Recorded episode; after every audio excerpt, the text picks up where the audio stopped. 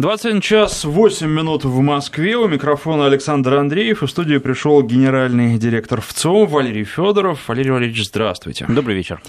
Давайте о самом последнем и свежем вашем опросе. Поговорим, с него начнем. Молодежь считает, что добиться карьерного роста максимального можно, прежде всего, если стать спортсменом и развиваться в спорте. Многие ли к такой точке зрения придерживаются? И интересно, почему, есть ли какие-то обоснования? Вообще, вы давно такие опросы проводите? Впервые мы об этом спросили 11 лет назад, в 2007 году. Предложили несколько сфер на выбор. И задачей было определить, очень легко ли там молодым людям сделать карьеру, добиться успеха, или довольно сложно, а, быть может, даже практически и невозможно. Причем этот вопрос мы задавали всем, и молодым, и респондентам среднего возраста, и самым нашим возрастным опрошенным. Конечно, мнения различаются, в чем-то сходятся. Дальше мы повторили это исследование спустя 7 лет, в 2014 году, и самые свежие данные уже 2018 года. Соглашусь с тем, что из 6 сфер, которые мы предложили на оценку, легче всего, по мнению наших сограждан, как молодых, так и не очень, продвинуться, сделать карьеру, как кажется, сейчас в спорте. 44% опрошенных считают эту область относительно легкой для продвижения наверх.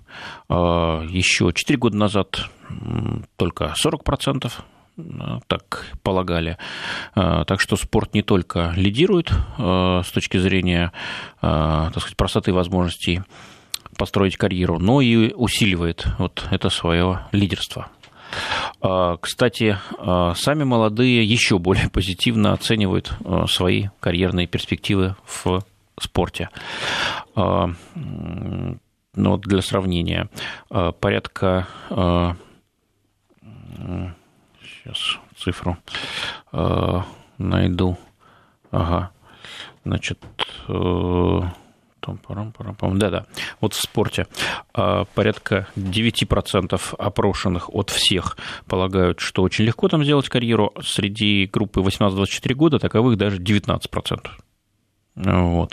А среди пенсионеров только 4%. Так что молодые полны веры в свои силы, в первую очередь физически, но не только физически.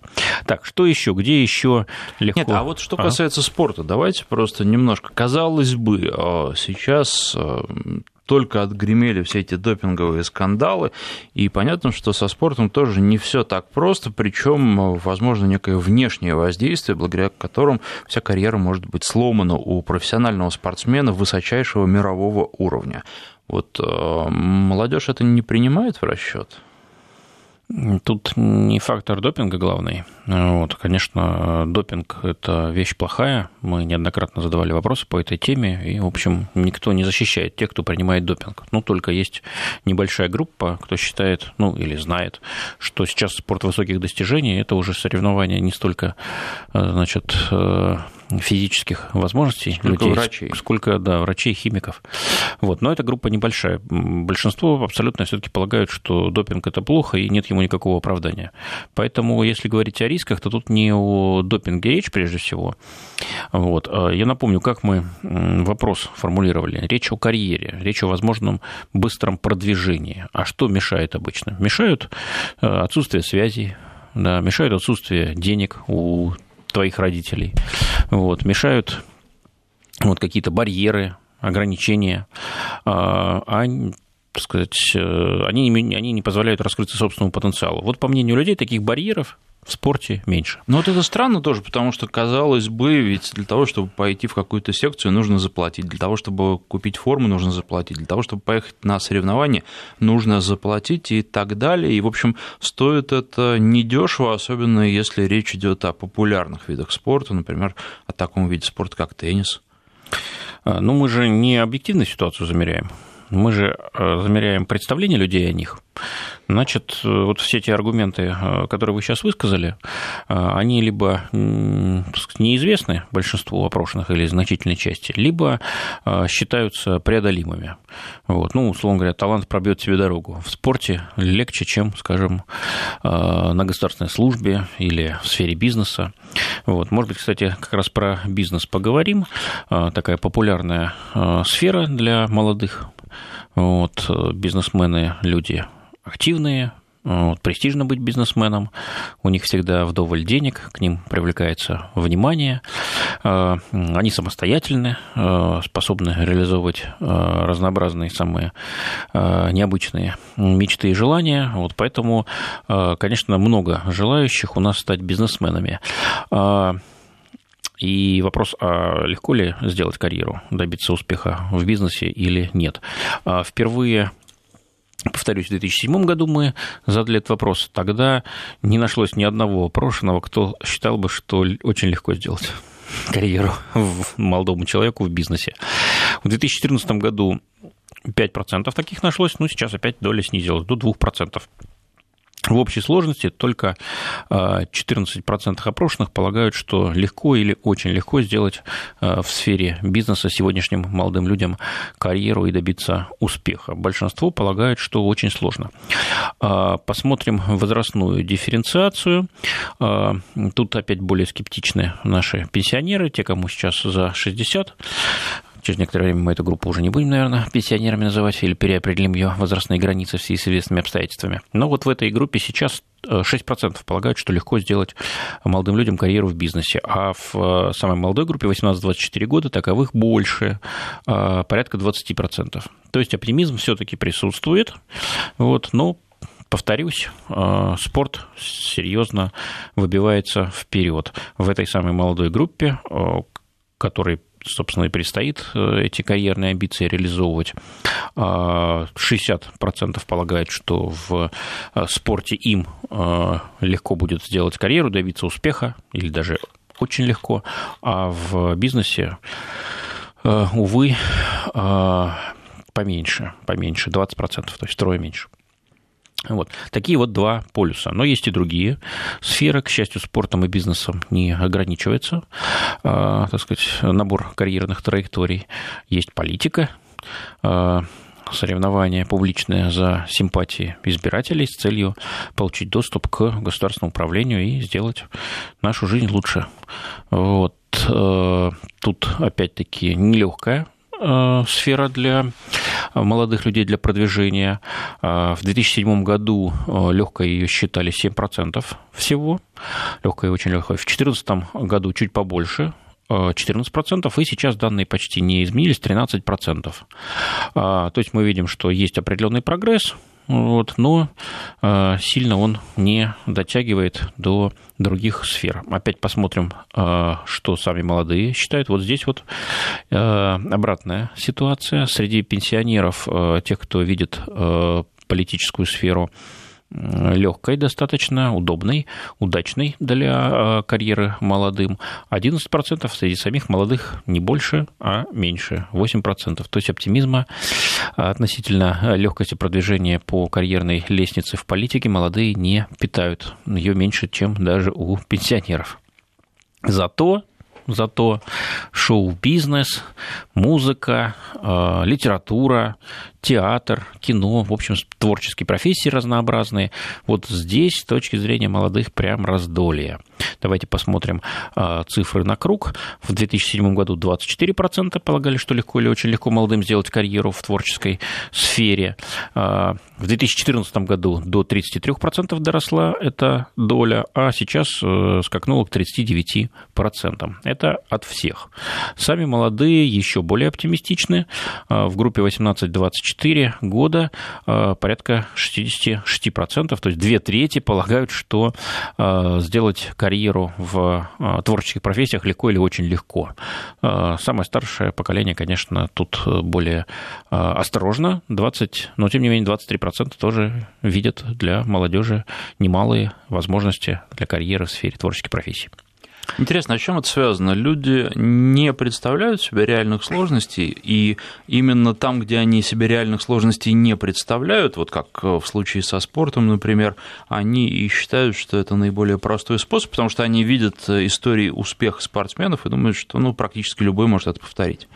Увы, для того, чтобы ответить на вопрос, почему, нам придется исследовать каждую из этих сфер специально. Мы в рамках этого исследования, достаточно короткого, только замеряли, какие из сфер кажутся легкодоступными, а какие труднодоступными. Почему? Этот вопрос за рамками, поэтому мы можем только какие-то гипотезы высказать. Ну вот, с вашего позволения, выскажу такую гипотезу. Мы во многом обязаны представлением о легкости карьеры в шоу-бизнесе, в творческих профессиях, распространению видеоблогинга. Вот когда, значит, при некоторых условиях можно и запеть, не имея никакого голоса и слуха, вот, и набирать миллионы подписчиков, лайков, вот, можно стать известным, можно собирать, ну, не стадионы, но хотя бы концертные залы. Вот. И это создает впечатление о том, что тут, если не каждый, то почти каждый может самореализоваться, стать успешным и знаменитым, а затем и богатым. Вот. Это вот одна из гипотез, но можно и противоположную гипотезу выдвинуть, я бы сказал так, критическую для, как минимум, нашей современной эстрады.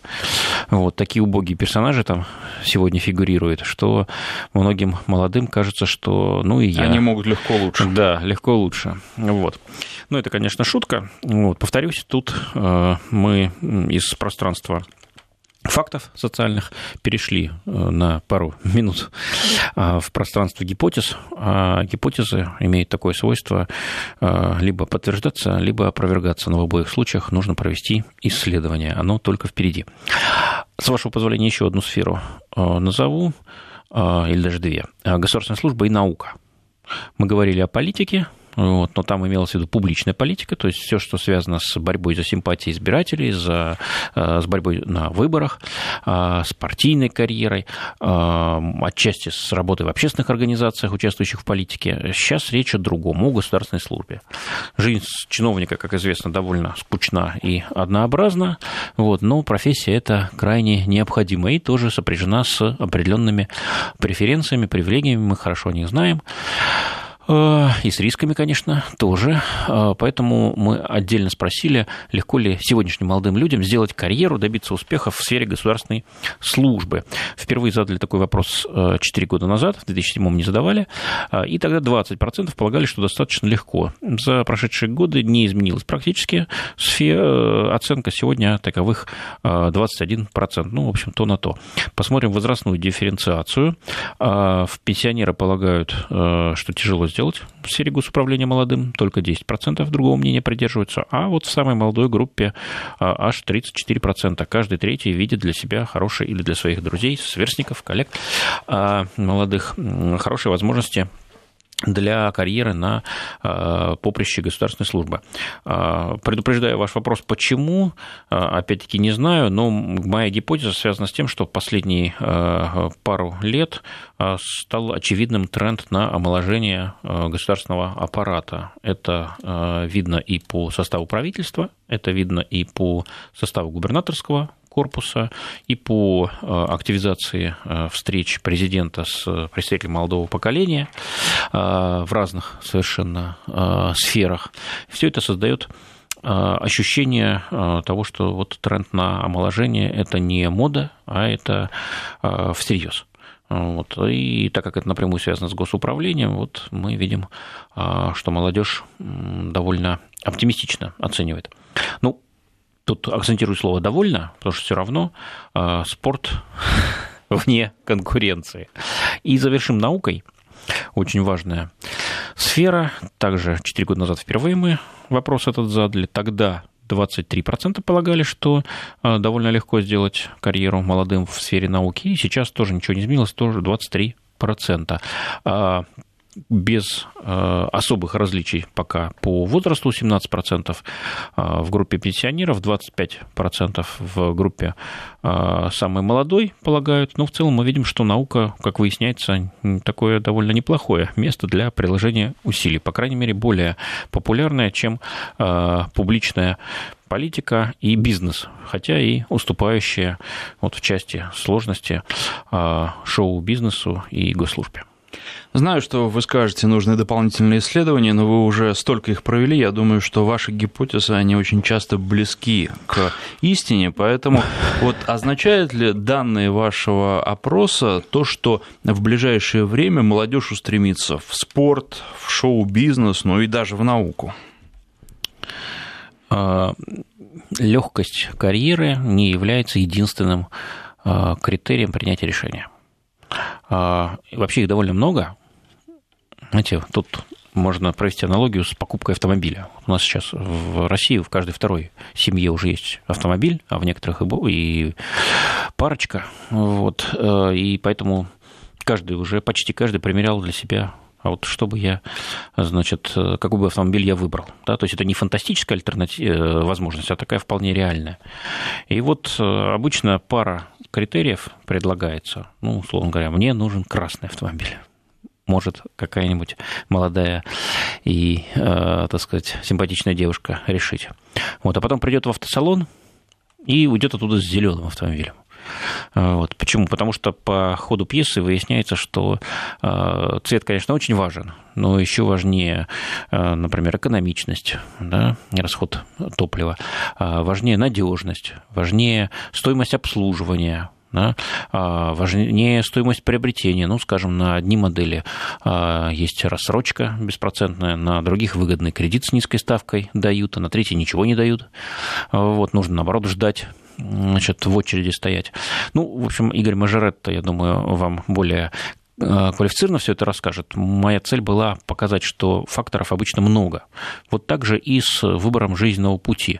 Легкость карьеры очень важна, а не менее важно, насколько эта профессия престижна.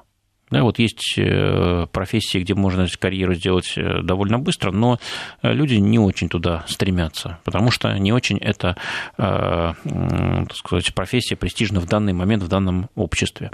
Кроме престижа, конечно, есть и доход. Все-таки материальные ценности в нашей довольно бедной стране сегодня еще не уступили место, я не знаю, когда уступят, доживу ли до этого, вот, ценностям, так сказать, нематериальным или постматериалистическим, как точнее их называть. Вот. Что еще? Ну, собственно, сложность работы. Да? Очевидно, что, вот, скажем, работа пожарника очень престижна, но желающих идти туда не так много, потому что она связана с большими рисками, и в том числе с риском для жизни. Сверхпрестижна сейчас профессия офицера. Но, опять-таки, желающих, чтобы их дети, близкие стали офицерами, несколько меньше, чем в случае целого ряда мирных профессий. Понятно, почему. Вот, потому что офицер должен отдать здоровье или даже жизнь, не дай бог, но если потребуется, за родину. Вот, то есть риски тоже играют значение. Ну и есть еще фактор спроса. Все хотели бы быть юристами, банкирами, значит, экономистами, но вот сейчас рынок-то не очень востребует эти профессии. Уже, наоборот, перенасыщение есть, и люди это тоже знают и понимают. Поэтому вернусь к вашему вопросу. Само по себе определение той или иной сферы, той или иной профессии как перспективной с точки зрения карьеры очень важно, но это не тот золотой ключик, который дает решение.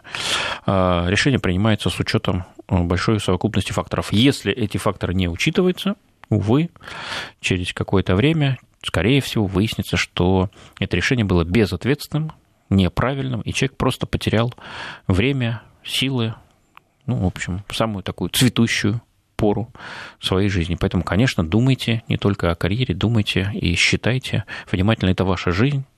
Вот вам делать этот выбор, вам за него отвечать и перед собой, и перед своей семьей, близкими в будущем. детьми, не ошибитесь. Но, судя по оптимизму, все-таки достаточно легко, ну, по крайней мере, легче, чем другие возрастные группы, молодежь относится к этим вопросам. Тоже понятно почему. Пока минимум обязанностей, родители еще молоды, крепки, сами зарабатывают, денежки подкидывают, значит, молодым. Здоровье тоже, ну, по определению, должно быть в цветущей паре крепким. Не у всех, конечно, но явно лучше, чем у среднего и старшего возрастов.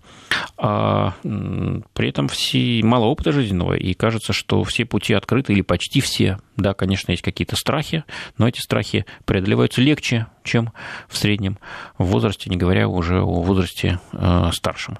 Поэтому да, зачастую розовые очки. Но, может быть, это и неплохо, это ведь свойство молодости, да, ставить себе амбициозные цели и идти к ним, добиваться их.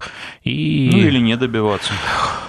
Или понимать, что эта цель была неправильной, тогда отказываться и ставить другие. Неправильные или недостижимые при данном уровне развития конкретного индивида, наверное, его связи и многих других факторов, о которых вы говорили, упоминали и не упоминали, потому что целый клубок проблем. А вы когда-нибудь проводили исследования по поводу того, насколько взрослые родители могут влиять на нынешнюю молодежь при выборе жизненного пути? Ну, что касается советов, рекомендаций, вот, то не очень прислушиваются люди, ну, молодые, к рекомендациям старших, вот, все-таки хотят жить своим умом, или, по крайней мере, не признают этого факта. Но, кстати, это касается и среднего возраста, и старшего. У нас вообще никто не признает, что они принимают решения важные, ну, например, решение, ходить ли на выборы или нет, за кого голосовать, под влиянием знакомых, близких. Нет, все говорят, мы живем своим умом, сами все решаем, сами с усами. Вот, но это то, что люди готовы нам сказать. То есть присоединение к чужому мнению у нас пока или сегодня не являются такой социальной нормой, в отличие от некоторых других обществ. Мы сегодня общество индивидуалистичное и, я бы даже сказал, сверхиндивидуалистичное, по крайней мере, по вот самоощущению. Но есть другой аспект. Родительские советы могут быть не востребованы, но вот родительские связи, вот, помощь всевозможная, да, они, конечно, всегда нужны, всегда в дефиците и всегда очень востребованы. Вот. И наши молодые люди полагают, что без связи и без денег хорошее место в жизни найти очень тяжело, и если такие связи есть, с удовольствием ими пользуются. Напоминаю, что в студии генеральный директор ВЦИОМ Валерий Федоров. Сейчас мы прервемся на выпуск новостей, после него продолжим. 21 час 34 минуты в Москве. У микрофона Александр Андреев, и в студии генеральный директор ВЦИОМ Валерий Федоров. Что еще? К чему приковано сейчас внимание социологов? Чем вы занимаетесь? И самое интересное, да, последнее исследование, да, ваше. Внимание приковано к 9 сентября. Это вот ближайшее воскресенье, напомню, выборы в целом ряде регионов. Почти 30 регионов губернаторов выбирают.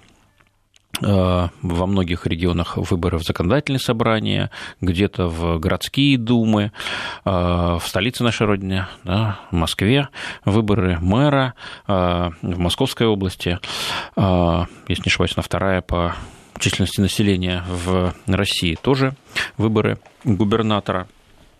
И выборы очень интересные, потому что они проходят, это первые выборы после президентских, мартовских. Вот. Одна причина. Вторая причина – та, что они проходят сейчас на фоне кампании такой очень острой, напряженной, значит, вокруг инициативы правительства по повышению пенсионного возраста. И, конечно, не только политологам, социологам интересно, как выборы пройдут. Это интересно, прежде всего, самим политикам, но и избирателям. Правда, у избирателей чувствуется такая усталость от выборов. Большинство из них полагает, что свой долг гражданский они в этом году уже выполнили, поучаствовав в избрании президента России в марте. Вот. Но, тем не менее, и губернаторы, и законодательные собрания, и городские думы все-таки имеют значение. Полномочия у них, конечно, не такие широкие, вот, и авторитет их не такой большой, но все-таки есть им что решать. И законы местные они определяют, и хозяйственные вопросы решают, и бюджеты территорий. тоже они принимают. Поэтому мы, конечно, тоже следим за этим. И если о рейтингах партий и кандидатов, наверное, сейчас не очень уместно говорить, все-таки уже осталось не так много времени до голосования, и, может быть, нас заподозрят в стремлении агитировать за кого-то. Вот не надо нам этого, тем более на сайте у нас все это висит. Заходите, смотрите, или кому не хочется на сайте, в мобильное приложение, или даже в интернет-мессенджеры, там ищите нам канал, наш канал. Вот. А поговорим про явку. Тут мы точно никого агитировать уже не будем. Вот. А явка – вопрос важный. Напомню, скажем, на выборах в Государственную Думу 2016 года 46% составила явка, и тогда это был шок для политической элиты. Все посчитали, что очень низкая явка. Вот, значит, и все озаботились тем, как бы эту явку повышать. И, конечно, с применением к 9 сентября, к выборам очередным, тоже этот вопрос дискутируется. Вот, ну, получится, не получится, значит, явку высокую в этот раз обеспечить мы не знаем, можем только прогноз наш огласить. Вот что касается выборов мэра Москвы, мы последний опрос сделали 28-30 августа, и тогда нам такие цифры мы получили. 46% опрошенных нам сказали, что точно придут на выборы. 46, еще 16 скорее придут, остальные либо не придут, либо определятся ближе к выборам. На самом деле удивительно высокие цифры, 46% точно определившихся, потому что для сравнения на выборах 2013 года, выборах мэра Москвы, явка составила 32%. То есть на треть меньше. И напомню, что тогда выборы были остроконкурентные. Тогда Сергею Собянину, действовавшему мэру, противостоял Алексей Навальный. Очень несистемный, скажем так, оппозиционный политик. Сегодня все поспокойнее на выборах. Баллотируются в основном представители парламентских оппозиционных партий. Есть, конечно, так называемый кандидат Лужкова, самозваный. Я так понимаю, Лужков ему не давал добро, но, тем не менее, вот он так себя позиционирует, Михаил Балакин. Вот. Поэтому выборы, не скажу, чтобы остроконкурентные, но, тем не менее, 46% москвичей нам говорят, что придут и проголосуют.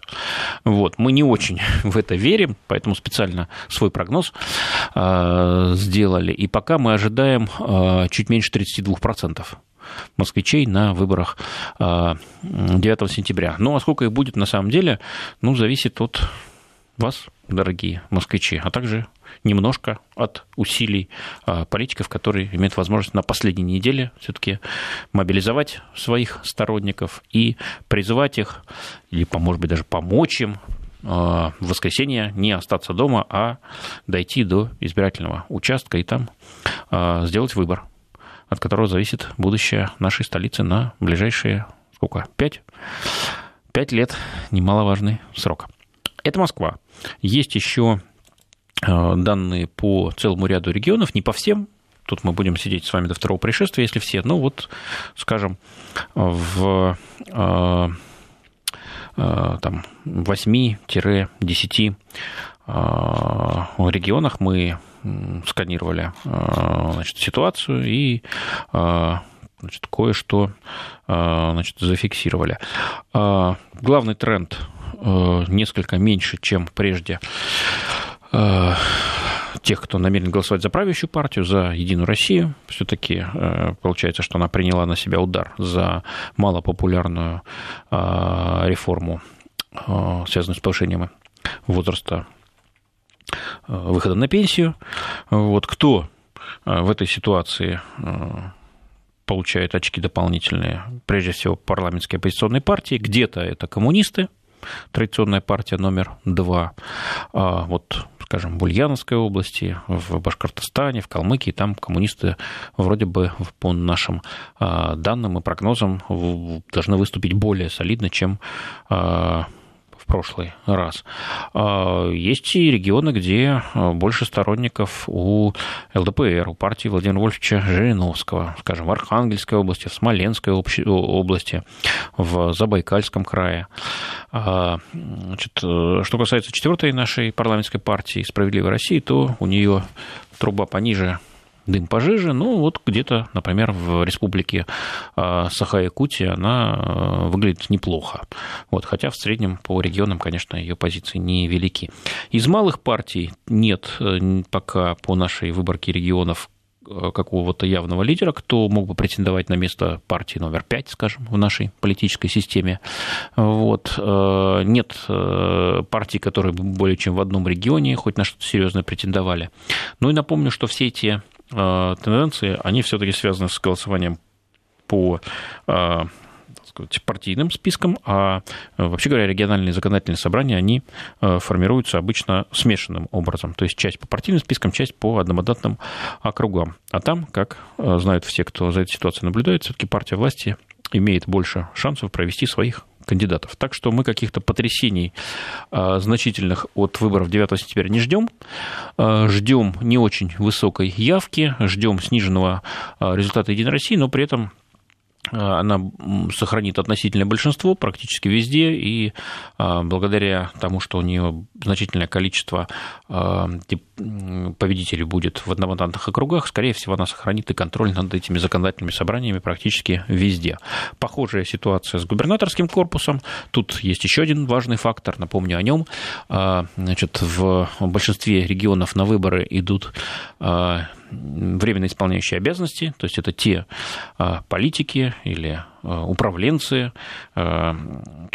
кому оказал доверие Владимир Путин, то есть, по сути, он предложил их на эти должности избирателям и положил на чашу весов свой авторитет. Поэтому вот наш мониторинг показывает, что практически везде кандидаты новые, кандидаты, поддержанные Владимиром Путиным, с высокой вероятностью побеждают, если же, да, и побеждают в первом туре. Вот, в нескольких регионах есть весьма высокая вероятность второго тура. Вот, но там это, как правило, связано с тем, что на выборы идут не новые политики, а действующие, так называемые инкумбенты, вот, на политологическом жаргоне. Вот. Но таких регионов, значит, буквально парочка-троечка. Вот. И там мы ожидаем скорее второй тур, чем проигрыш действующего губернатора. Ну, а во втором туре уже будут другие расклады. Будем о нем говорить после первого. Ну что же, у нас остается еще где-то минута, даже больше полторы, до рассказа о погоде. Давайте о вечных ценностях. Одной из таких ценностей является жилье. И получается, что, согласно последним данным вашего опроса, подавляющее большинство россиян своим жильем удовлетворены. С чем это связано? С тем, что за последнее время они улучшили свои жилищные условия, или с тем, что они просто стали по-другому оценивать то, что имеют? И с тем, и с другим, и еще с целым набором факторов. Ну, напомню, что все-таки больше строить стали. Вся статистика показывает, что реально стали больше строить жилья. Это первое. Второе. Дешевле стала ипотека. Ну и, собственно говоря, цены в абсолютном даже выражении, да и в относительном тоже, они несколько лет уже не растут.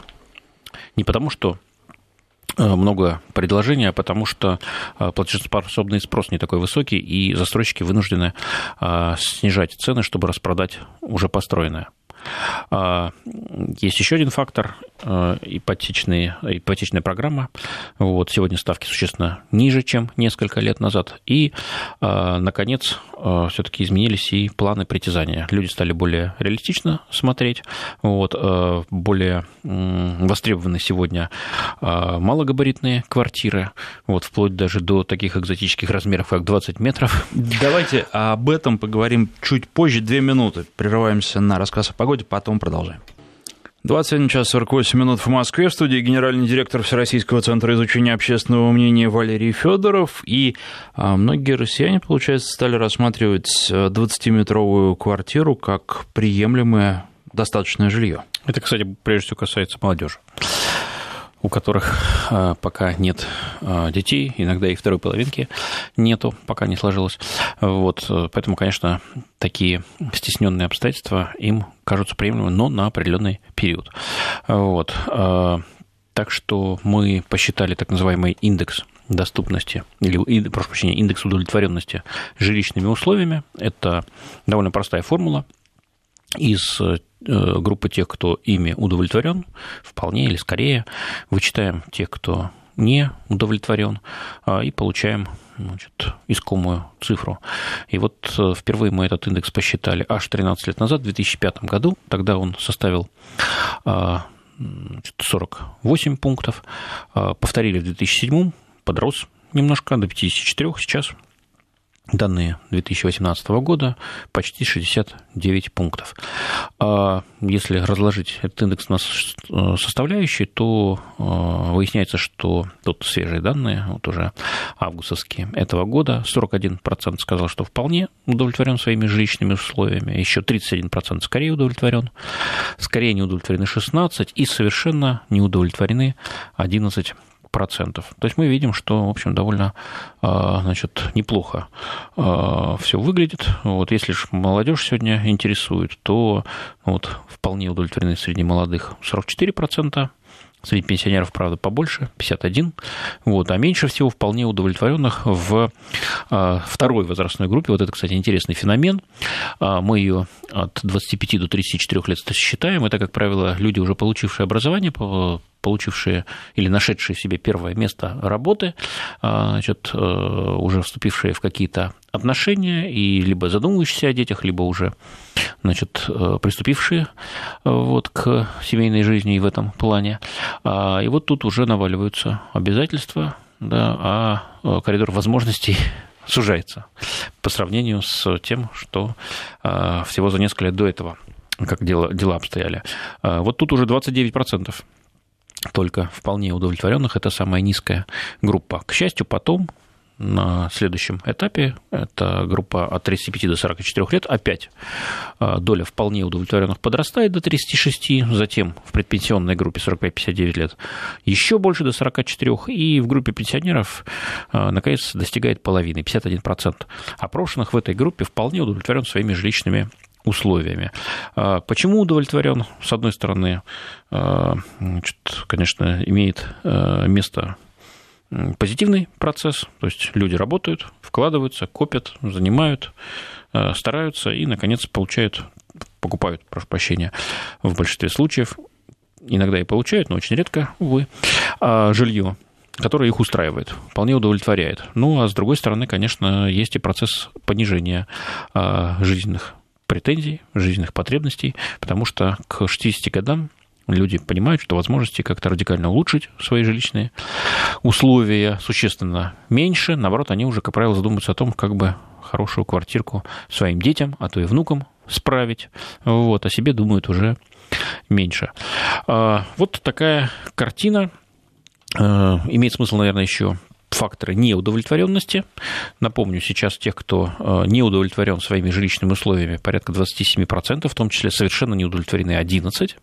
И больше всего эта группа, доля неудовлетворенных в возрастной когорте 25-34 года, там она почти 40%. Вот давайте посчитаем, посмотрим, чем неудовлетворены люди. Прежде всего, на первом месте это слишком высокие расходы на оплату жилья и жилищно-коммунальных услуг. 40% говорят об этой проблеме. Для сравнения, 11 лет назад только 18%. То есть вот эскалация расходов на содержание жилья и на услуги жилищно-коммунальные, она, конечно, произошла, и теперь эта проблема на первом месте. А второй фактор неудовлетворенности – теснота, нехватка жилой площади.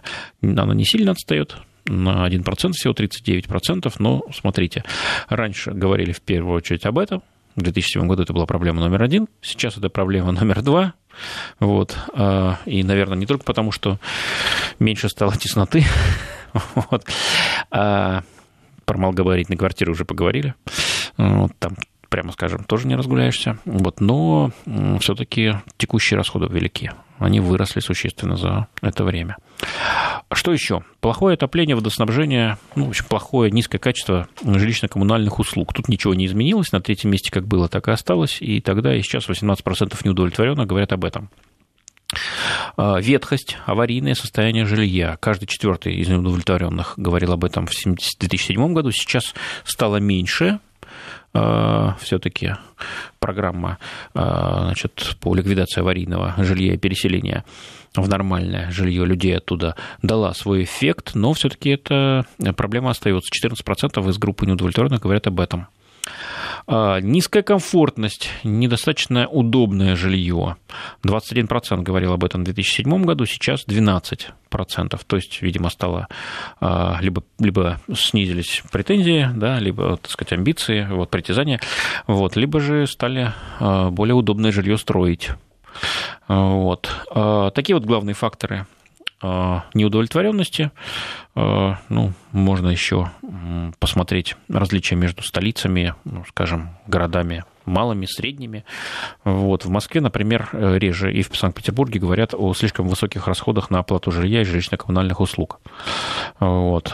Только 30% от числа неудовлетворенных жилищными условиями. Вот. Зато тут чаще говорят о тесноте, о нехватке жилой площади. 47%. Вот. Низкое качество жилищно-коммунальных услуг тут опять-таки реже, только 9% об этом говорят. Но жилье недостаточно комфортное и удобное 15%. Вот такая иерархия. Да, кстати, интересный фактор. Не бывает же идеального жилья на все времена. Все меняется. Меняется, скажем, престижность или качество, удобство, комфортность района, где ты проживаешь. Вот. Вчера еще все туда стремились, а сегодня, наоборот, все уезжают. Бывает и такое. Ну и самая главная причина – это жизненные обстоятельства, конкретные семейные обстоятельства. Вот. Все-таки семья – это, как правило, как минимум 2 поколения, которые живут вместе, иногда и 3. Вот. Но когда-то всему приходит конец, и нужно разъезжаться, нужно жилье справлять. Детям часто это связано с необходимостью продавать, меняться. Вот. Или разводы тоже, напомню, очень частое явление сегодня. Вот поэтому 22% москвичей и петербуржцев в качестве факторов неудовлетворенности называют именно необходимость разъезда с детьми, с родителями в связи с разводом, а 7% жилье неудобно расположено, плохой район. Но это, повторюсь, картина неудовлетворенности жителей 2 столиц. В других типах населенных пунктов она существенно отличается. Ну что ж, спасибо, и будем следить за новыми вашими исследованиями. Приходите и рассказывайте нам, какие планы, что в ближайшее время вы планируете исследовать. Амбициозная у нас очень программа. Конечно, после 9 сентября замерим социальное самочувствие, посмотрим рейтинги и партийные, и политические, спросим, что понравилось, что не понравилось, почему сделали такой выбор, а не другой. Это первое, так сказать, первый приоритет. Затем будем, конечно, мониторить ситуацию с развитием, с повышением пенсионного возраста. Напомню, в сентябре Государственная Дума должна 2-3 чтение пройти и поставить точку, наконец. Вот.